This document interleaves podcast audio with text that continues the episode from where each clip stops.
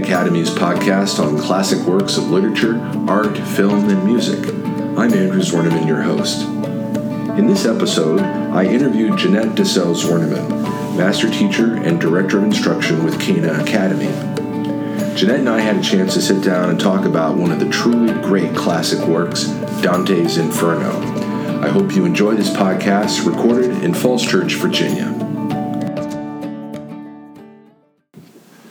Jeannette, this is such a fun opportunity to sit down and talk about one of our favorite texts, Dante's Inferno. So let's just get right to it. Let me start with this question to you. A reader might be a little hesitant to pick the Inferno up.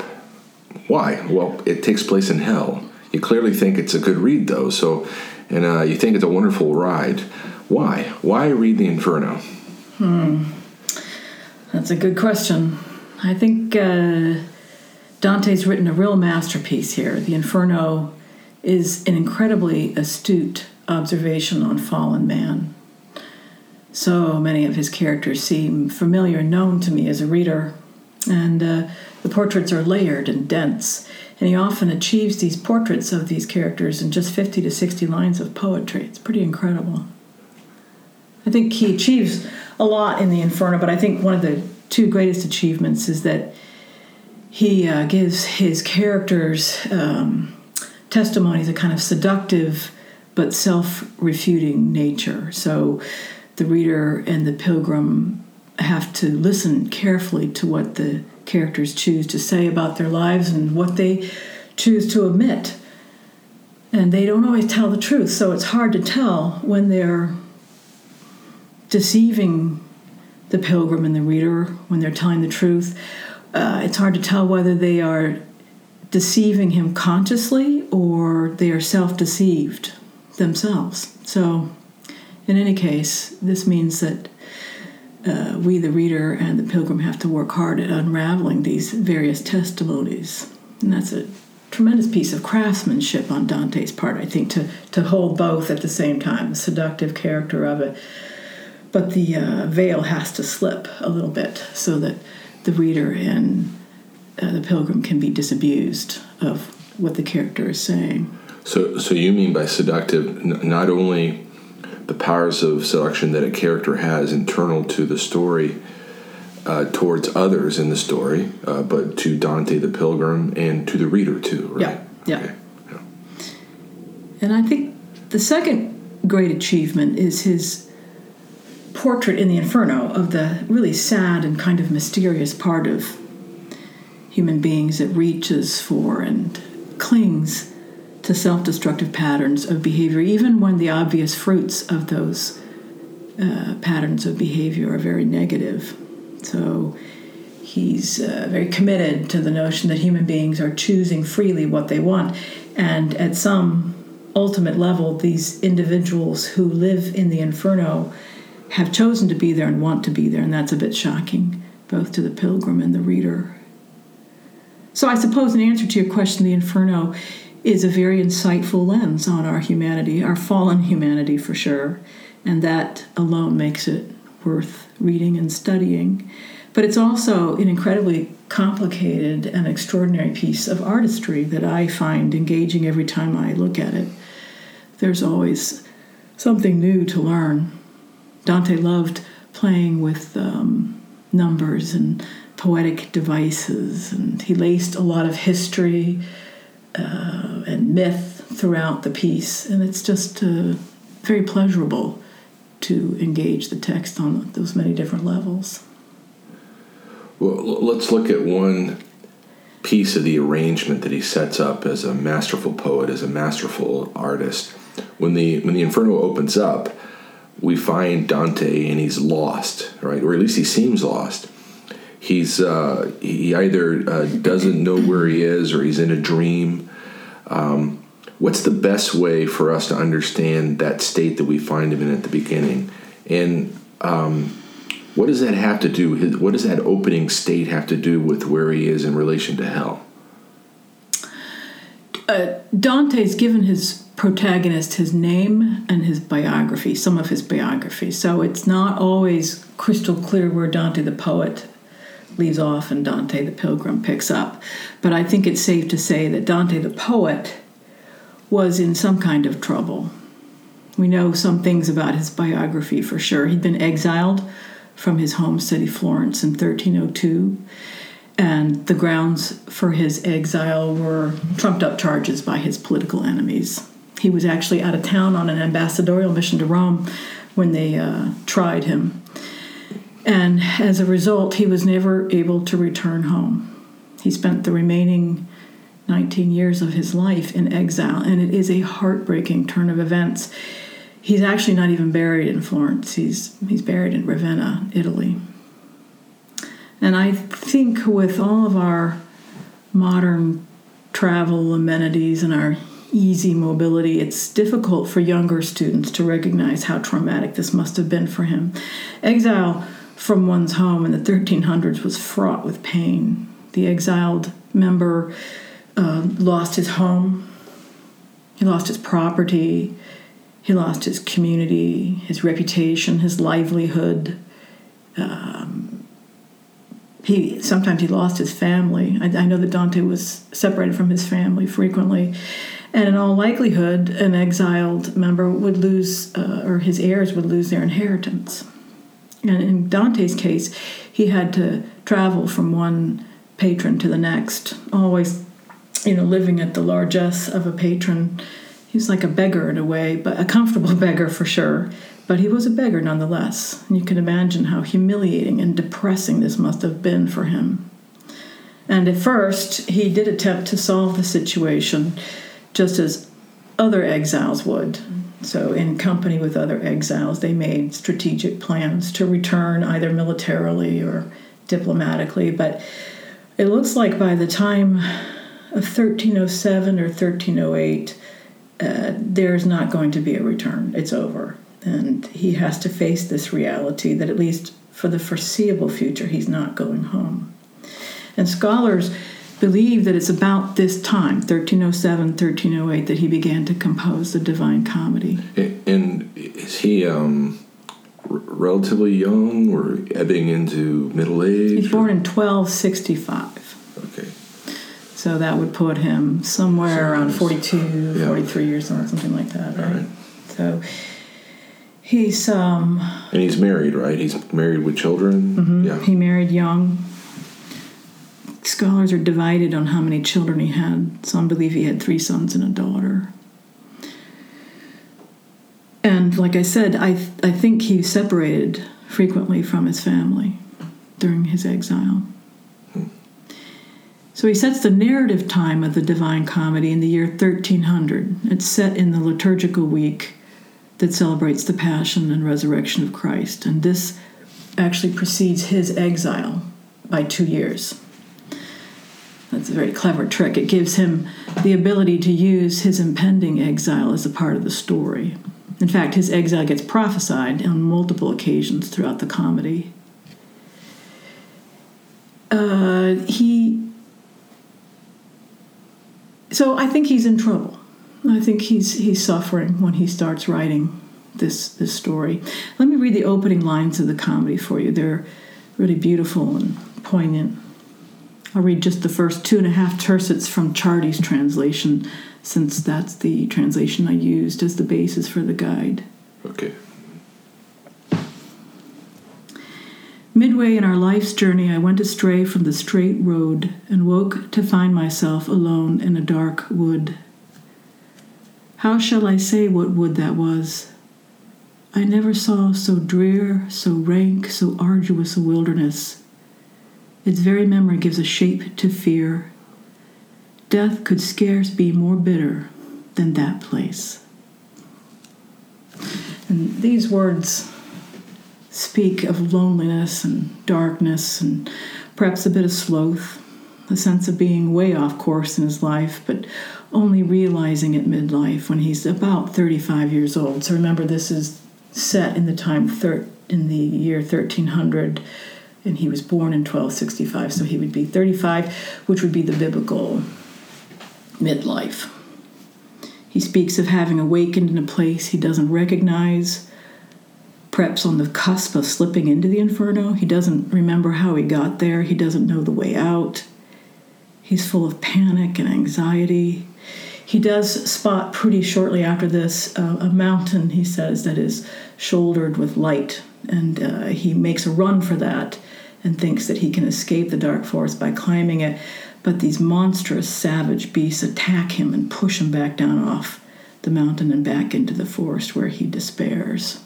So I think the allegorical sense is pretty clear. He fell asleep, so to speak, and he began to live a life he shouldn't have been living. And whatever behavior he's been engaging in has made him, I think, unrecognizable even to himself. He's in trouble. And what kind of trouble the readers will learn as they make the journey with him. So, this is a bit of a memoir, but it's also um, a bit of fiction too. This kind of a strange hybrid.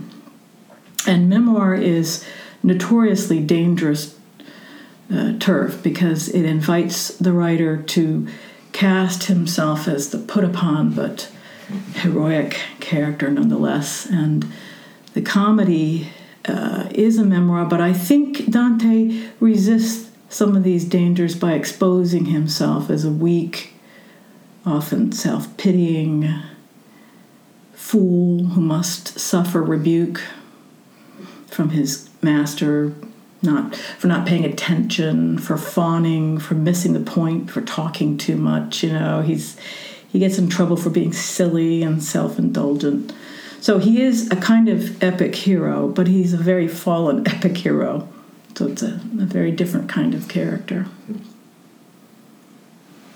so he has a he has a companion along the way. Uh, really, uh, I guess you would call him a guide, and it's Virgil.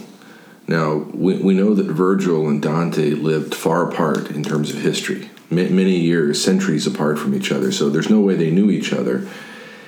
So uh, you know, so we're we're kind of you know inclined to ask why? Why Virgil? Why of all the of all the mythical and historical figures that that Dante could have crafted into the story as his guide, and he crafts a lot of historical and mythical yes, you know, figures across across the comedy. Uh, in the Inferno, his guide is Virgil. Why? Why Virgil? Uh, Virgil was a Roman poet, and he lived in the first century BC. And he wrote one of the great epics of his time. It was called the Aeneid. It was named for his hero Aeneas. And Aeneas is a mythical Trojan prince who's escaped, survived and escaped the um, Greek assault on Troy. And he escapes with his son and his father and his household gods. And uh, by divine commission, he is ordained to establish the Roman Empire, what would become the Roman Empire. And along the way, he takes his own revelatory journey to Hades, which is in imitation of Homer's uh, character Odysseus, who takes a um, a same the same kind of journey. Virgil wrote the Aeneid for sure, partly in service uh, to the myth of the founding of the Roman Empire, but the Aeneid is also a beautiful piece of poetry, which Dante had studied very carefully and had eventually uh, and did eventually imitate. In fact. Uh, Dante has Virgil remark in the Inferno that the pilgrim knows every line of the Aeneid by heart. Hmm. So, along with Augustine's Confessions, Virgil's Aeneid is the paradigmatic story of a spiritual journey for Dante. Mm. And he he revered Virgil, he copied him, and he made him his guide through the Inferno and the Purgatorio. Dante never read Homer. He um, isn't that amazing? Yeah, he received the stories of Homer through uh, other stories that incorporated those narratives.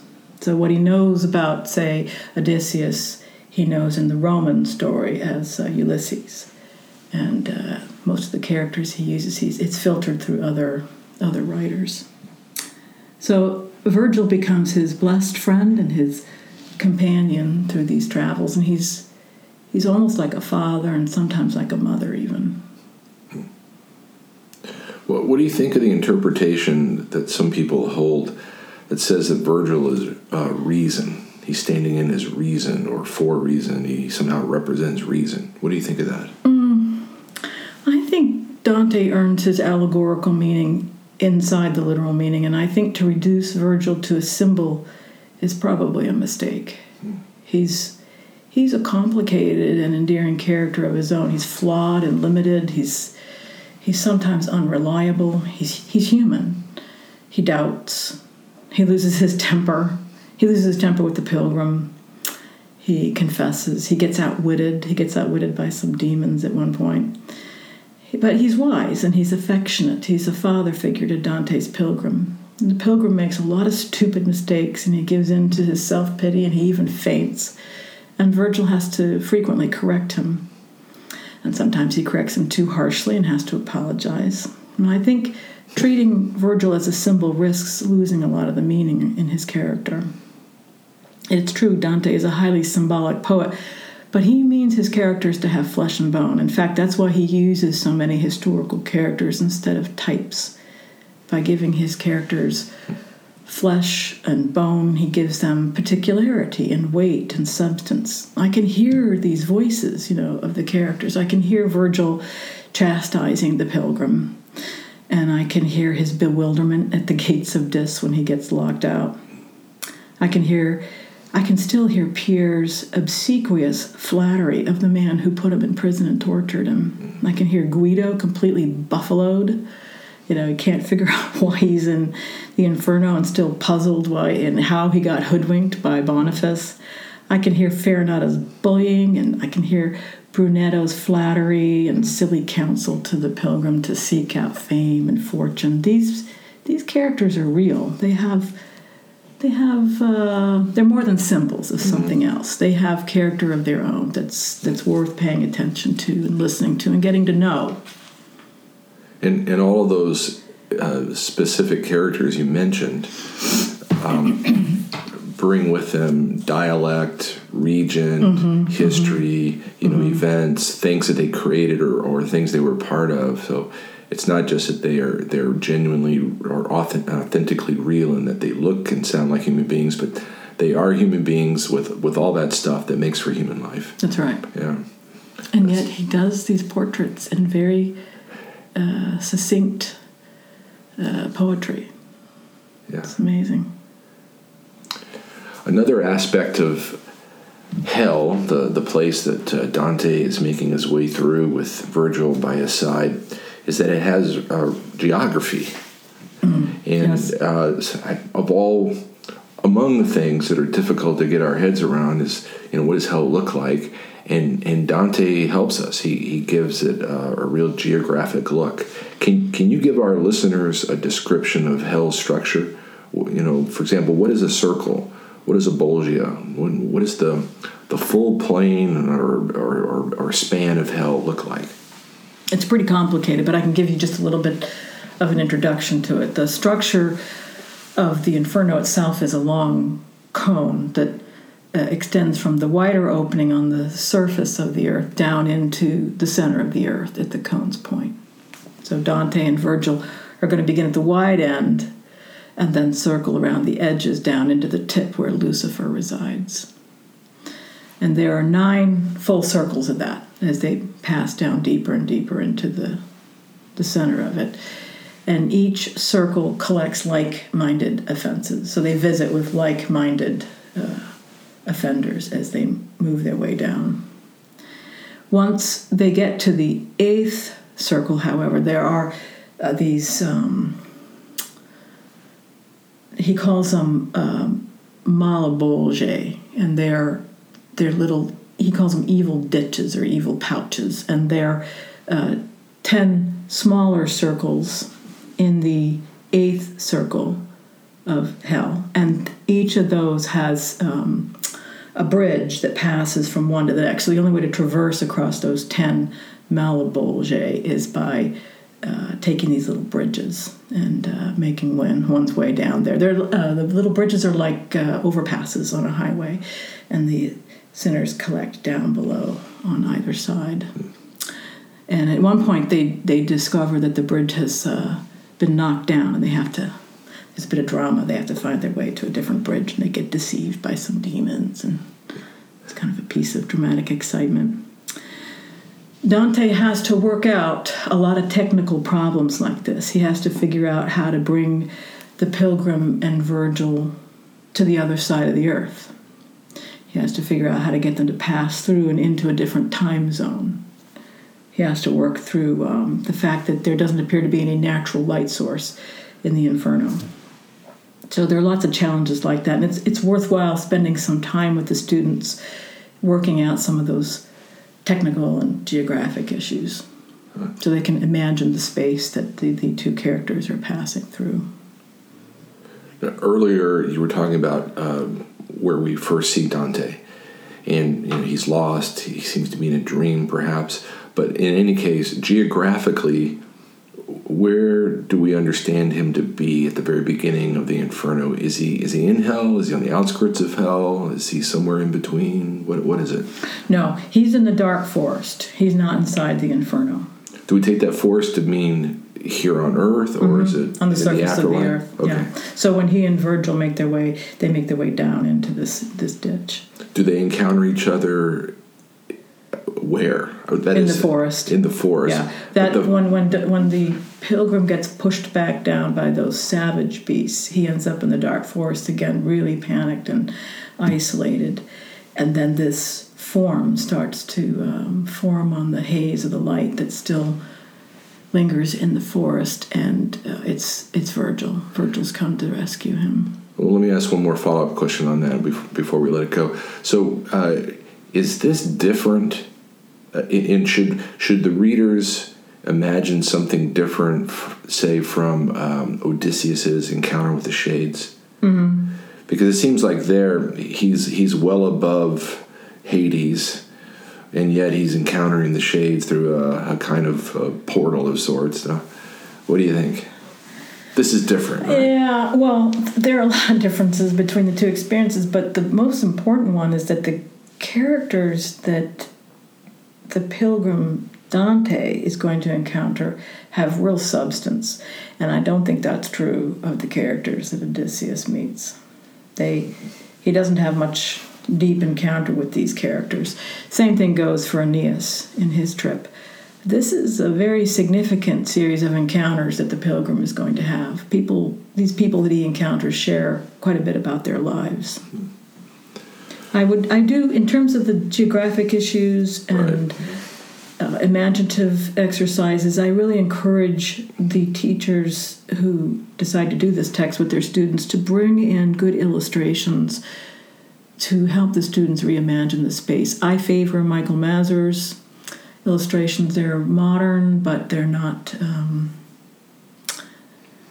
they're just very beautiful. He did these uh, for uh, Robert Pinsky's translation of the Inferno, and I think they're they're very lovely and um, worth looking at. But there are lots of different illustrations out there. Of course, there's Gustave Dore's uh, illustrations, and um, those are very stylized, but uh, but still worth looking at.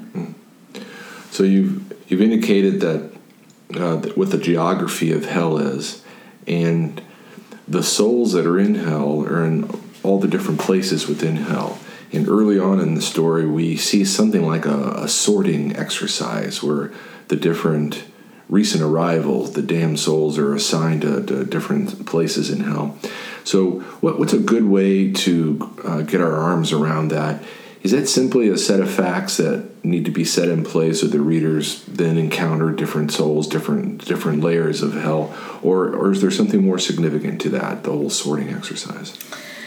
Um, the poet says that each soul confesses to Minos, who then directs them to their new homes. And there doesn't appear to be any resistance on the part of the souls. So they appear before this judge who then uh, directs them to the place they need to go. In Canto 3 of the Inferno, we learned that the, the souls want to go where they're going, they, they long to be there.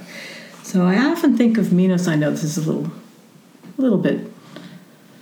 Uh, a little bit shallow in a way, but it's also illuminating. I think of Minos as that guy who knows the directions to where you want to go. And uh, you know he's he's like the elevator man. He tells you what floor you need to get to to get to where you want to be. And so these these souls are not being dragged against their will to some space. This is where they want to be which in a way is kind of scarier because uh, because they're getting what they want and the thing they want is so self-destructive. Mm. is that what you're yeah. thinking about? No that's great. Um, the inferno is only one part of the comedy and um, even within the comedy, it is is a long and wonderfully various journey.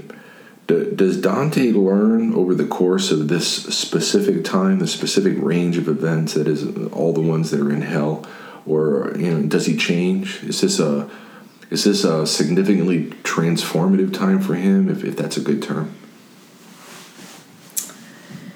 In my estimation, he does change, and the most important thing he learns in the Inferno is not to give in to the self pity and to give himself over to the allure of the offense. He has to look at these offenses squarely and honestly, and he has to reject them. And this is hard. It's especially hard in the earlier parts of the Inferno. Take, for instance, his responses to Francesca in Canto 5 and Pierre in Canto 13. He's just overcome in both those situations. And that has led some readers to believe that those two sins of carnality and suicide hold a special kind of um, temptation for, for the uh, pilgrim. He's also pretty wounded by Farinata in Canto 10. The, he, uh, Farinata is the Ghibelline Politico, uh, which seems to indicate Dante has um, some some political sins to to confess and to put aside. Farinata also manages to use prophecy as a weapon against him. Uh, in this case, he prophesies Dante's coming exile. It's it's pretty rough stuff. The pilgrim is so downcast when he comes out of that interview.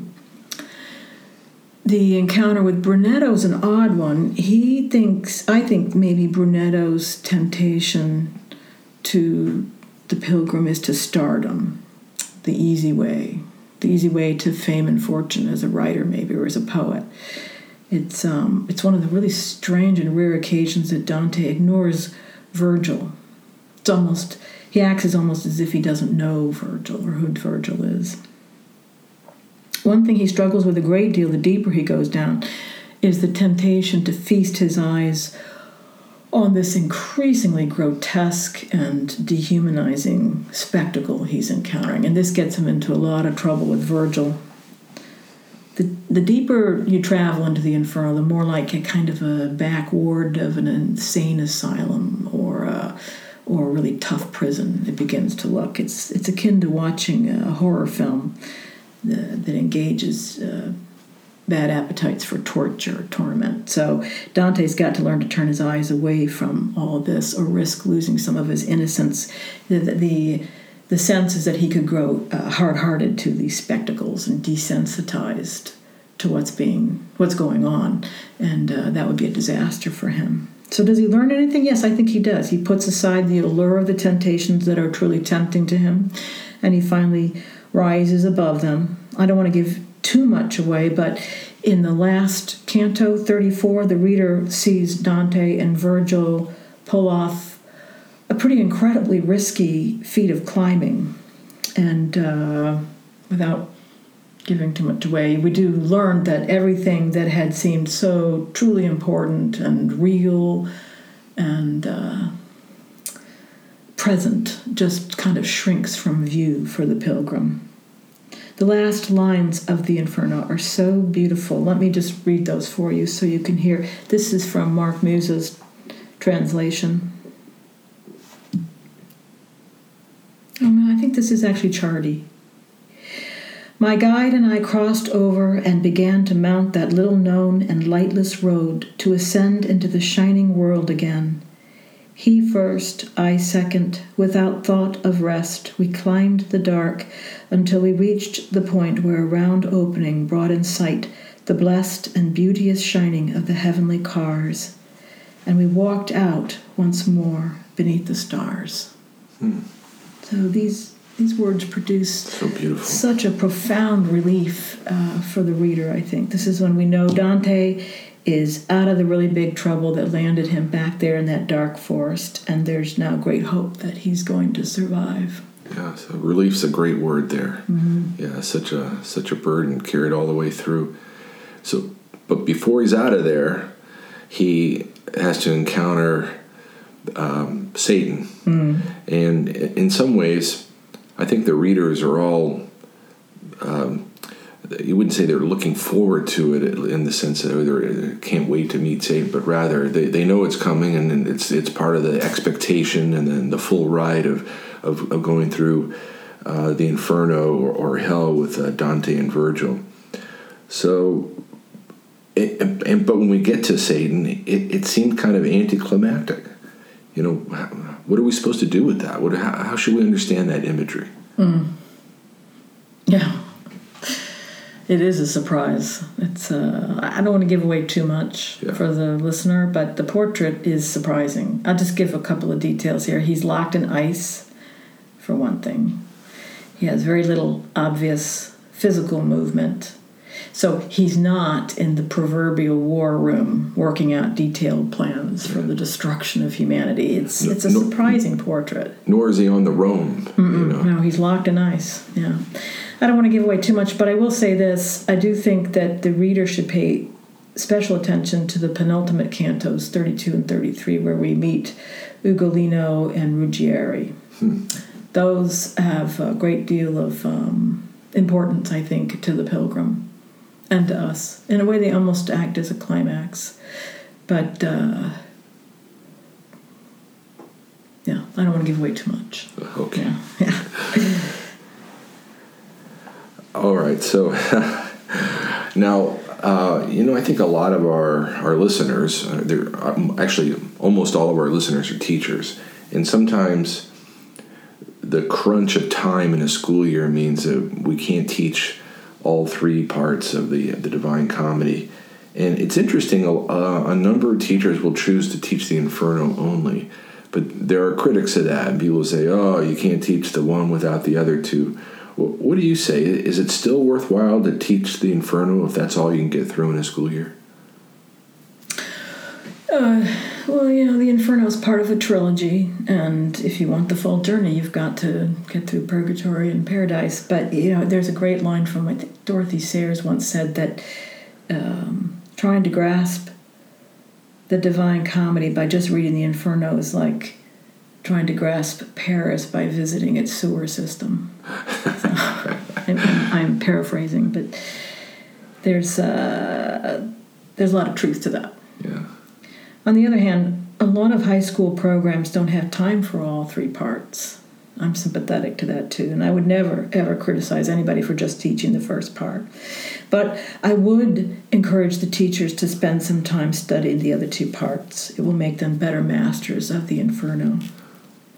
Uh, Dante often likes to read back into earlier parts of his trilogy, and that it enriches the reader's experience. When I used to teach the Inferno, at the close of reading the Inferno, I would take them to Canto 30 of the Purgatorio, and that's where we see Virgil depart um, from Dante, and it's it's just a really heartbreaking and sweet scene, and it helps them understand how difficult it was to give up such a wise and tender father figure, and it helps them understand what kind of father figure he really was to the pilgrim. Hmm. Humanizes him in a very sweet way. And Dante, in that scene, puts the poetry of Virgil in the mouth of the pilgrim. And it comes in two direct quotations from the Aeneid that are very poignant and beautiful. So when we get to Paradiso and we see Beatrice relinquish her duties as his guide, it happens at almost the same point that it happened in the Purgatorio with Virgil. He, Dante loves to do things like that, to have a lot of symmetrical alliances like that from one part to the next. So I do encourage the teachers to um read the other two parts and, and study them. Dante was very deliberate in his matters of craft, and I think teachers would enjoy it and find it delightful study. Now, why read just the Inferno? Like I said at the beginning of this interview, it's just a remarkably astute, penetrating portrait of one aspect of our humanity, and it's, mm. it's entirely worth doing for that reason alone. Mm. But as you just so beautifully laid out, uh, if a if a teacher is going to be um, a good guide of the craft that Dante exhibits in the Inferno, she would do really well to be well versed in the other two parts too. That'll just make her a better reader of the Inferno and a better guide to her students. And and all the teachers, we, we should we should encourage our students to go forth and read the oh the yes. Yeah. yeah, yeah, yeah. That's great. Yeah. Well, if we teach the Inferno well, they'll fall in love. Yeah, of course. And they'll want to know more. And that office that has happened a lot with my students. When they walk out, they go home for Christmas and they would read the the uh, Purgatorio and the Paradiso. Yeah. And ask for it as a gift. You know, they they wanted to see what happens next. Sure, I, have seen that happen. Uh, time only allows for the teaching of a few dialogues, but the students who fall in love with it end up reading more dialogs. Mm-hmm. The same with mm-hmm. Shakespearean plays. Anyone with a, a big big group of uh, a big um, portfolio of writings. Okay, let me ask you. Uh, I know you're not inclined to give away things, uh, and you want the readers to to come to the text fresh, but give us a hand here. Give us some of the surprises we can look forward to in, in reading the comedy. In other words, um, give us a little preview of some of the, the best plot twists, or at least some that you would like to share with us and some of the poetic imagery that um, you know maybe we might not anticipate, and and it would be really helpful to hear from you about those two things. Well, I've been trying not to give away spoilers, so I'll share just a couple of. I'll, I'll, I'll, I'll share a handful of interesting features. There are some dark comedy moments that are pretty delightful and refreshing for the reader the grafters, for instance, and the demons who police them. That's a surprising bit of black comedy. So that the students will recognize Tolkien's orcs in the behavior of the demons. Is this and, the one, with uh, curly beard and, yeah, and, all those guys? Yeah. yeah. They have uh, some some commentators have said that uh, these demons look more like gargoyles from the cathedrals. They're they're a bit funny but scary. I think that works. And sometimes the poet just seems to know that I, as a reader, need a break. So he gives me a big glass of water and a short, watery excursion at Canto 26 with Ulysses' canto. And that's at a time when I most need to escape the burning deserts. And he gives me an informative bird's eye ride on the back of Geryon in uh, Canto 16, I think, so I can get a better handle on the topography of the Inferno. I'm, I'm getting lost by the uh, by Canto 15, 16, and now he gives me this jig, this big high bird's eye view on the back of Geryon, so I can see this whole space below us. So he's very helpful that way. One of the most important and repeated images is that of inversion, and that plays a very big part in the Inferno, and it climaxes in the final canto. So I would just encourage the teachers to look for that. It plays out on many different levels. And I would encourage them to watch for the repeated imagery of sleep. Uh, the pilgrim wakes up from a deep sleep. We talked about this earlier. And he finds himself in grave danger. And sometimes, when situations overwhelm him, he faints again and mm. he hmm. falls into another deep sleep. That's a continuing problem. And uh, for those of us somewhat versed in classical work, sleep is a spiritually and often physically dangerous place to be. I'm thinking here of Odysseus specifically. So they should watch for this problem of sleepiness, inattentiveness, and the dangers of it. And I would also recommend watching for references to books and reading.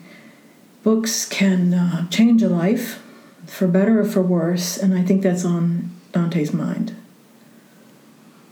Well, those are all really helpful, and they all of those examples uh, remind me of what a great journey it is. It really is a, an, a, an odyssey. Even the Inferno into itself is, an, is a real travel. It's, and uh, travels are exciting. They're partly mysterious, and, and we, the teacher would do well to help the students without giving things away to kind of alert them, you know, so something's coming, or or at least be know that it's coming around the corner so that they don't miss it. All right, so how about this last question? What are what would you say are the principal challenges we face as teachers of the Inferno? The difficulty of the, the craft of teaching the Inferno. Can you can you give us some heads ups? Uh, let's see. As in all cases of uh, imaginative literature, our challenge is to make the story come alive and to help the students enter into the drama, the narrative, so they can employ all their senses and enter into the story sympathetically. Uh, the biggest mistake I find with teachers of Dante is that they turn him into a theological text. And uh, it's a text that dishes out doctrine and moral platitudes. That's a, a serious mistake they shouldn't uh, engage in. And sometimes they get, uh, because there's so much scholarly uh, insight in Dante, it's easy as a teacher to get so caught up in the scholarly weeds that the story is lost for the students. So I would say stay away from theological platitudes, and really there just aren't that many pretexts in the Inferno anyway, and steer clear of too many heavy burdens of too much scholarship. Mm. Scholarship is important. Dante holds uh, special temptations. You know, from the earliest copies of the Divine Comedy, his readers have always needed footnotes to identify the historical figures he's using. And the students will have to employ those notes as well. But I would encourage teachers to train their students on the differences between the historical facts that are relayed in the notes and commentary. The commentary is not always reliable and if you're using a translation that's heavy on commentary, the students won't get a chance to learn how to interpret the text for themselves. So the, the teachers the teachers need to provide the students with as many opportunities as they can find to engage the text independently. This is the principal reason I chose the Ciardi edition. He's very thin on notes, thin on commentary. He gives just enough historical notes that the students can keep up uh, I think Dante's uh, comedy and Inferno, especially, gives some very interesting lessons in how to read a book. Reading a book is a lot like reading life and reading people. And the students have a chance here to learn how to read these characters and what they're saying. And it's especially interesting in the Inferno because the characters are deceived so frequently about the, their own conditions and why they're there and um, and they are deceptive in turn. So the students have to learn how to become astute readers of other human of other human beings and also of themselves. Know, this is this is a self portrait that he's writing. Uh, in terms of scholarship, I think it's important that the teacher read plenty of scholarship uh, on his or her own, especially uh, reading different translations is effective. A lot of good translations will come with very rich notes. Um, Musa, I already mentioned him earlier. He brings some beautiful um, notes to his translations, and um, but I give lots of uh, examples of this in my guide to in the bibliography.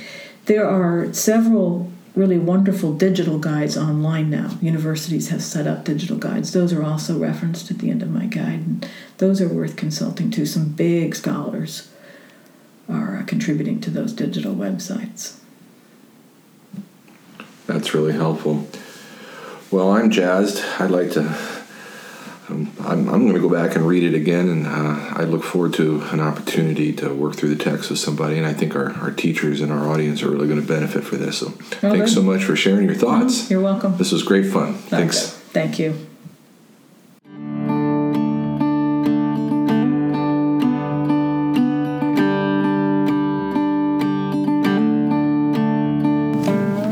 You enjoyed this episode of Classics.